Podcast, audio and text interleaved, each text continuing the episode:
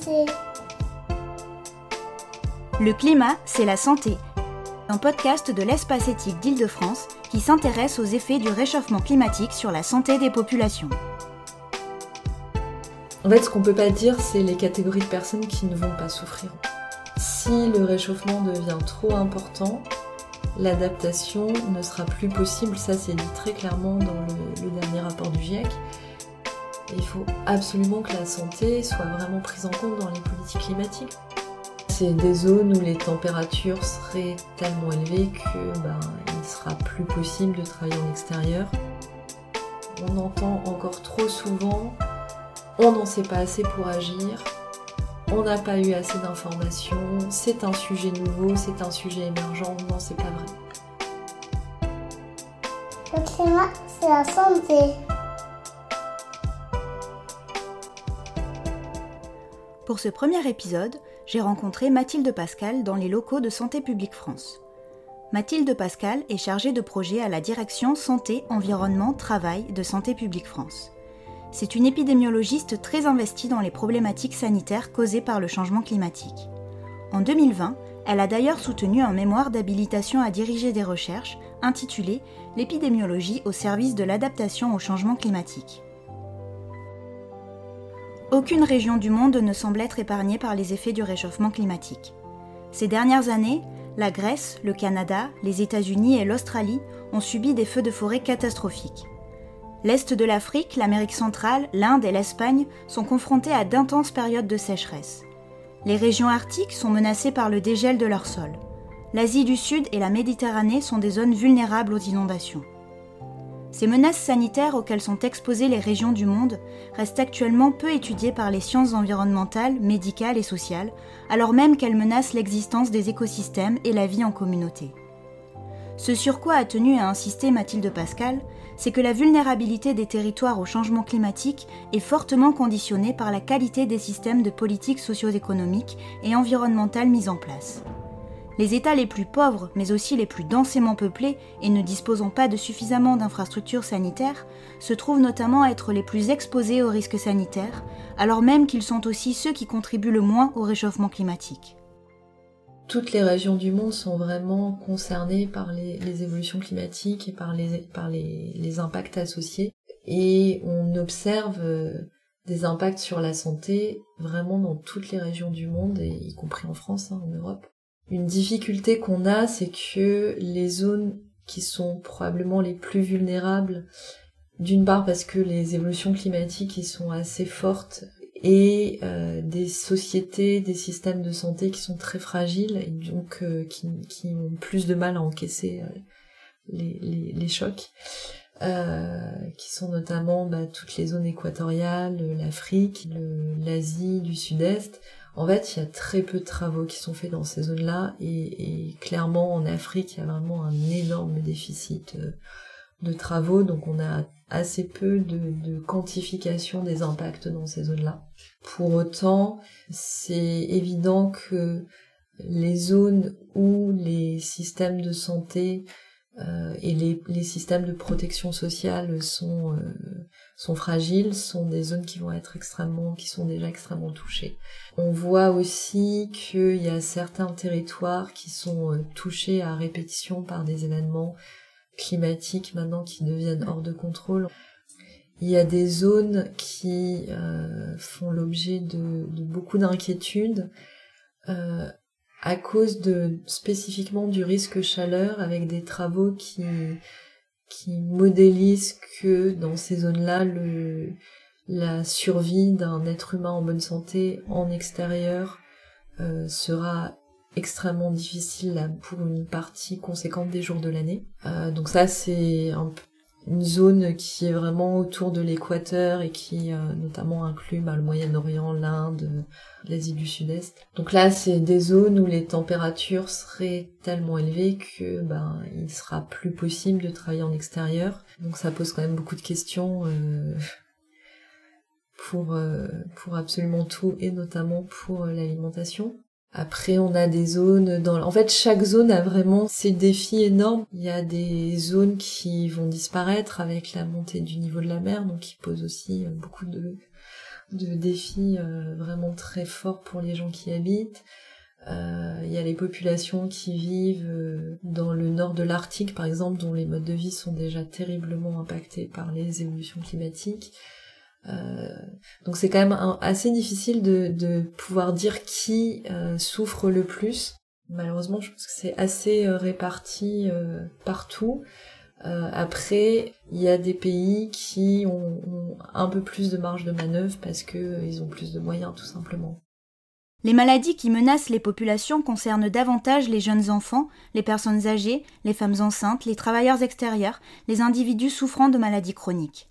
Mais là encore, Mathilde Pascal rappelle que le risque d'être touché par une canicule, une épidémie ou un événement extrême est fortement conditionné par la capacité des individus à réduire leur vulnérabilité sanitaire. Moins les personnes vont avoir de ressources, plus elles vont être vulnérables. Et puis après, c'est les catégories qui sont classiquement vulnérables, entre guillemets, c'est-à-dire les personnes âgées, les personnes dépendantes, les enfants, enfin voilà, toutes les personnes dont la marge de manœuvre pour se protéger d'une exposition est limitée, nécessite l'intervention d'autres personnes. Enfin, typiquement, c'est le cas des enfants. Toutes les personnes dont l'organisme n'est pas dans un fonctionnement optimal, soit par l'âge, les enfants ils sont en train de grandir et donc ils n'ont pas, par exemple la capacité respiratoire n'est pas la même que celle d'un adulte, les personnes âgées, la capacité de thermorégulation n'est plus aussi bonne que celle d'une personne plus jeune, toutes les personnes qui ont des maladies chroniques, qui prennent des traitements médicamenteux, qui peuvent aussi modifier la réaction de l'organisme à certaines expositions. Donc en fait c'est pareil, finalement beaucoup de gens sont vulnérables, et puis ça va dépendre aussi beaucoup des sujets. Il y a des gens qui n'ont pas forcément de vulnérabilité particulière à la chaleur, à la pollution de l'air, qui n'ont pas de problème d'accès à l'eau, qui n'ont pas de problème encore pour se nourrir, mais qui pour autant vont peut-être avoir leur santé mentale qui va être impactée par la situation.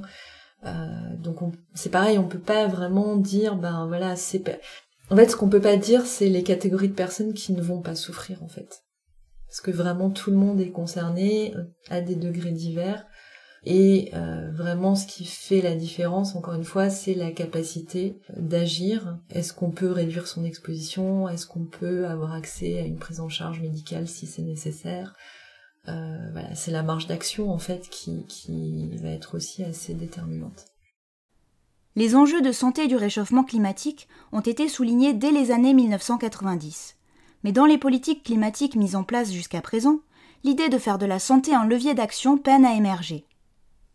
La santé est présente dans les préoccupations sur le climat, je pense depuis les années 80, et avec des premiers articles scientifiques qui ont commencé à être vraiment très formalisés et repris dans les années 80-90. Mais ça a quand même eu beaucoup de mal à diffuser, à la fois au sein de la communauté santé publique, mais aussi au sein de la communauté climat, environnement.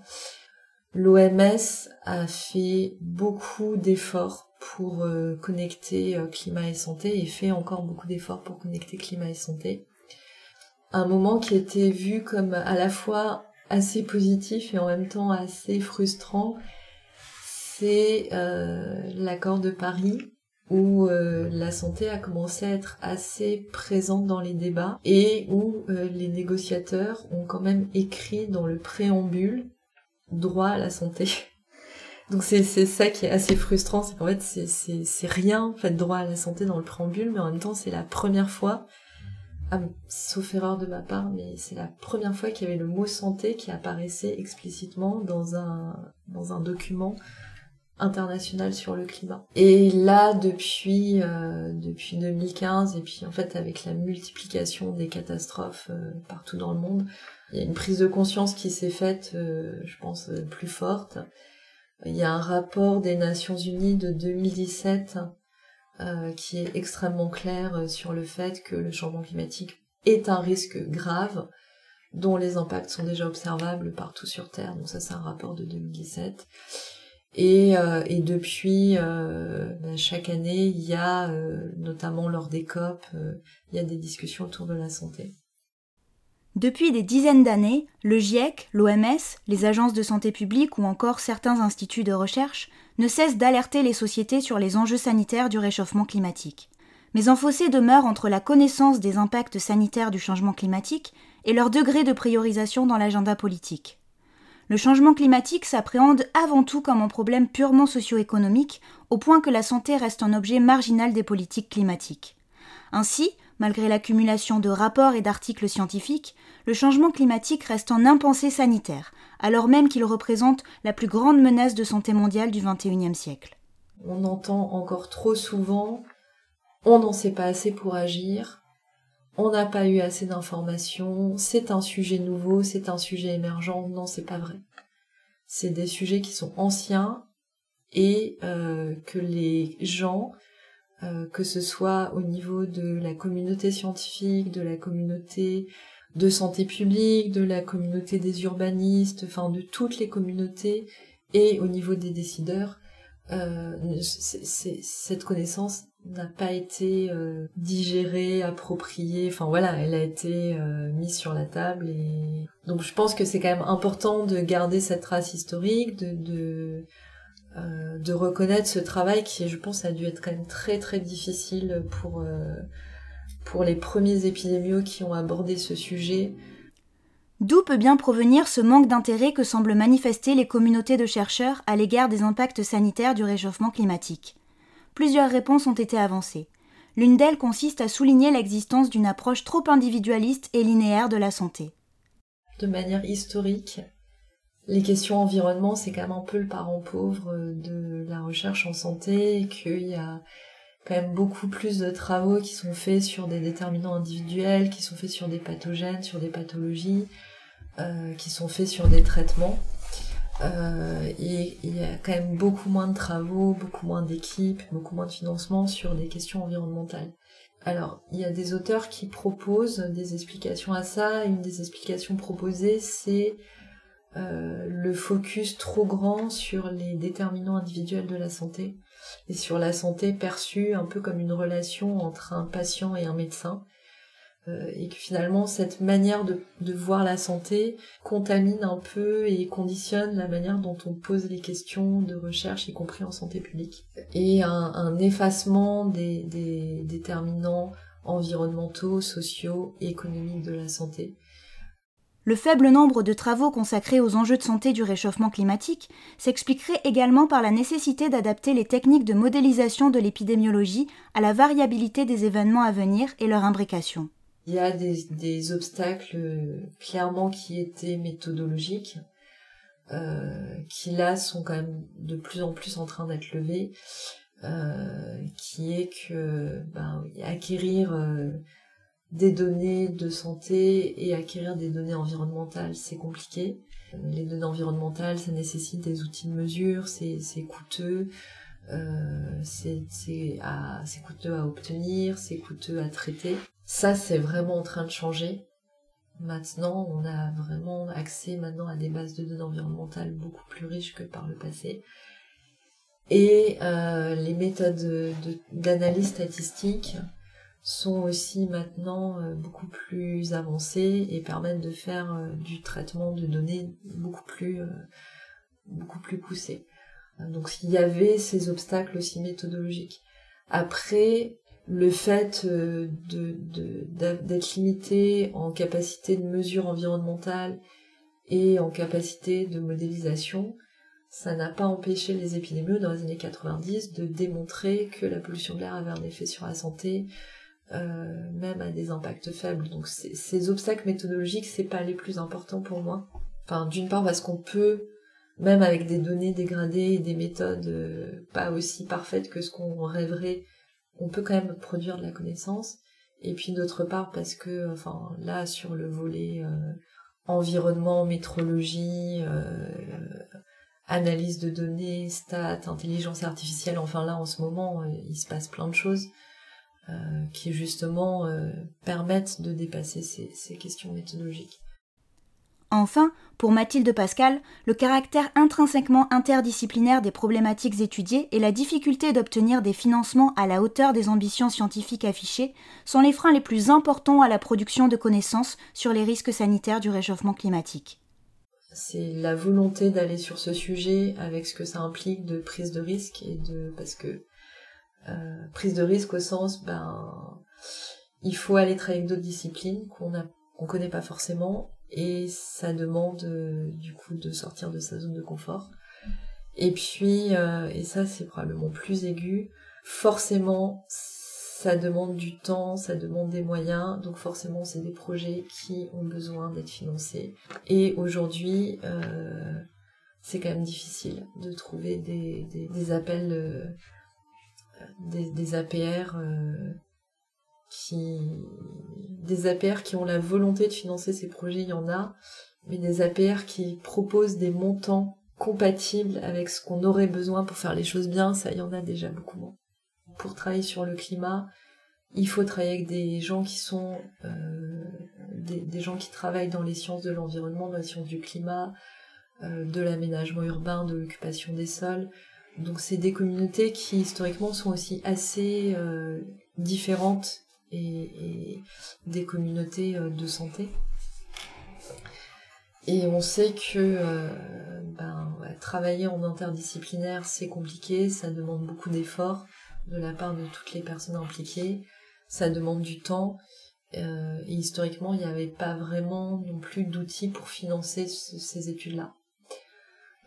Donc je pense qu'aussi, dans la manière de financer la recherche, c'était pas très favorable à des projets interdisciplinaires. La production de données sur les effets du réchauffement climatique sur la santé des populations représente donc un défi épistémique majeur pour la santé publique.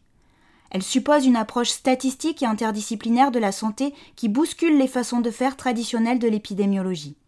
Pour les plus jeunes chercheurs, l'acculturation à d'autres formes de savoir peut représenter un risque en matière d'évolution de carrière du fait de la moindre notoriété des revues interdisciplinaires auxquelles ils soumettent leurs résultats de recherche. Et même lorsque les chercheurs témoignent d'un engagement intellectuel fort envers de telles problématiques sanitaires, le soutien financier dont ils bénéficient est très souvent en deçà des exigences empiriques et théoriques revendiquées. Les impacts sanitaires du réchauffement climatique ne souffrent pas seulement d'un manque d'attention scientifique, mais aussi politique. Face à ce qui tend à apparaître comme un non-problème, que peut la santé publique ? De quels outils dispose-t-elle pour caractériser la vulnérabilité des populations ? Dans quelle mesure est-elle à même de proposer et de mettre en place des politiques d'adaptation, puis d'en évaluer les résultats ? C'est vrai que le problème, il est tellement complexe et il est tellement différent des sujets de santé publique classiques que ça peut donner l'impression qu'il n'y a pas grand-chose à faire. Mais en fait, ce qu'on se rend compte, c'est que quand on prend les sujets thématique par thématique et quand on commence à se dire que l'adaptation, c'est de la prévention, de la promotion de la santé, que l'atténuation, c'est de la prévention, de la promotion de la santé. En fait, on se rend compte que les outils de la santé publique, ils sont vraiment pertinents pour apporter des connaissances. On peut avoir besoin de quantifier des impacts, y compris des impacts en termes de nombre de cas, de décès, mais également, ça peut être très intéressant de quantifier des impacts en termes de coûts pour la santé. Parce qu'après, ça c'est une information importante pour convaincre ensuite d'investir dans des politiques qui vont réduire ces impacts. En fait, le champ pour la santé publique, il est aussi assez vaste. Le climat, il transforme des choses qu'on connaît déjà et on peut y répondre par des outils qu'on a déjà. On sait faire des analyses coûts-bénéfices pour comparer deux interventions en santé publique pour savoir s'il y en a une qui est plus efficace que l'autre. On devrait pouvoir transposer ça pour comparer deux options d'adaptation dans une ville face... alors je parle beaucoup de la chaleur, mais parce que c'est le sujet qui est le plus étudié aujourd'hui, clairement. Mais deux options d'adaptation ou face à... pour réduire la vulnérabilité à un événement climatique extrême donné, laquelle va être la plus favorable en termes de santé, ne va pas contribuer aux inégalités. L'outil, à la base, c'est le même. C'est... Ce qu'il faudrait, c'est qu'il y ait davantage de gens qui s'engagent sur des travaux, sur ces questions du climat, mais vraiment dans une logique production d'informations pour l'adaptation, ou pour l'atténuation, parce que c'est pareil, deux politiques d'atténuation peuvent avoir des conséquences très différentes en termes de santé. Mathilde Pascal insiste sur la nécessité d'intégrer les questions de santé publique au cœur des politiques climatiques afin d'optimiser l'existence de co-bénéfices. Les mesures de santé publique, telles que la promotion d'une alimentation plus végétale ou d'une mobilité plus active, ont par exemple des effets bénéfiques à la fois sur la santé des populations et sur l'évolution du climat. Aujourd'hui, il y a des politiques de santé publique, par exemple, qui vont inciter les gens à faire de l'activité physique dans une logique de santé publique, mais pour l'atténuation, et je pense aussi pour l'adaptation, on a besoin que les gens changent leur mobilité, et de la mobilité active, c'est de l'activité physique. Donc là, on est vraiment connecté. De la même manière, sur l'alimentation, il y a des campagnes de santé publique pour amener les gens à avoir des régimes alimentaires qui soient meilleurs pour leur santé. Et l'alimentation, c'est aussi un levier d'action très important pour les politiques climatiques, pour la biodiversité. Aujourd'hui, ces connexions, elles se font pas beaucoup, en fait. Les gens qui essayent de promouvoir la mobilité ou des régimes alimentaires, par exemple avec moins de viande, pour des raisons climatiques, n'ont pas forcément beaucoup d'échanges avec les gens qui essayent de promouvoir l'activité physique ou des modifications d'alimentation pour des raisons de santé. Donc, et je pense qu'il y a vraiment des connexions à faire et à partager justement tout le savoir-faire qu'a la santé publique pour promouvoir des environnements et des comportements, d'amener ça aussi aux gens qui essayent de faire changer les choses pour des raisons purement climatiques. La prise en charge des enjeux de santé dans l'élaboration des politiques climatiques soulève de nombreux défis. En plus des défis épistémiques et de mise à l'agenda que nous avons déjà soulignés, il existe un important défi de coopération à relever. Ce défi se joue à l'interface des États et des organisations internationales et nécessite de dépasser le cloisonnement des politiques publiques qui sont consacrées à la santé, à l'urbanisme ou encore au transport, au profit d'actions concertées et d'envergure plus internationale et intersectorielle. Pour Mathilde Pascal, cette coopération se joue aussi entre les instances de santé publique. Santé publique France fait partie d'un réseau d'agences de santé publique internationales qui s'appelle IANPHI, qui rassemble presque une centaine d'agences de santé publique dans le monde. Et là, depuis 2 ans, au sein de cette association a été monté un comité changement climatique et santé qui facilite vraiment les échanges entre agences et entre praticiens des agences, en fait. Donc ça, je trouve ça assez intéressant parce que finalement, il y a eu les chapitres santé dans les rapports du GIEC, hein, ça c'est depuis le premier rapport du GIEC dans les années 90. Donc il y avait la connaissance scientifique. Il y a les mentions dans les COP, donc ça c'est plus c'est plus symbolique au niveau international. Et là, ce que je trouve vraiment intéressant au sein de IANPHI, c'est que finalement, maintenant, on a vraiment de la mise en réseau et du partage d'expériences de gens qui travaillent dans les agences de santé publique et qui font face, en fait, quotidiennement à des questions climatiques. Il n'y a pas très longtemps, on a fait une réunion avec des collègues aux États-Unis, en Inde, en Allemagne. Et les Indiens, ils étaient déjà en train de faire face à des risques chaleur, en fait. Ça facilite le retour d'expérience et ça... Du coup, pour moi, c'est un nouveau niveau de la coopération, en fait, qu'on n'avait pas avant, qui est plus dans la pratique de travail quotidien d'une agence de santé publique qui est quand même un travail assez spécifique. Et pas uniquement, c'est quand même différent de la collaboration, par exemple, scientifique internationale dans un cadre de recherche.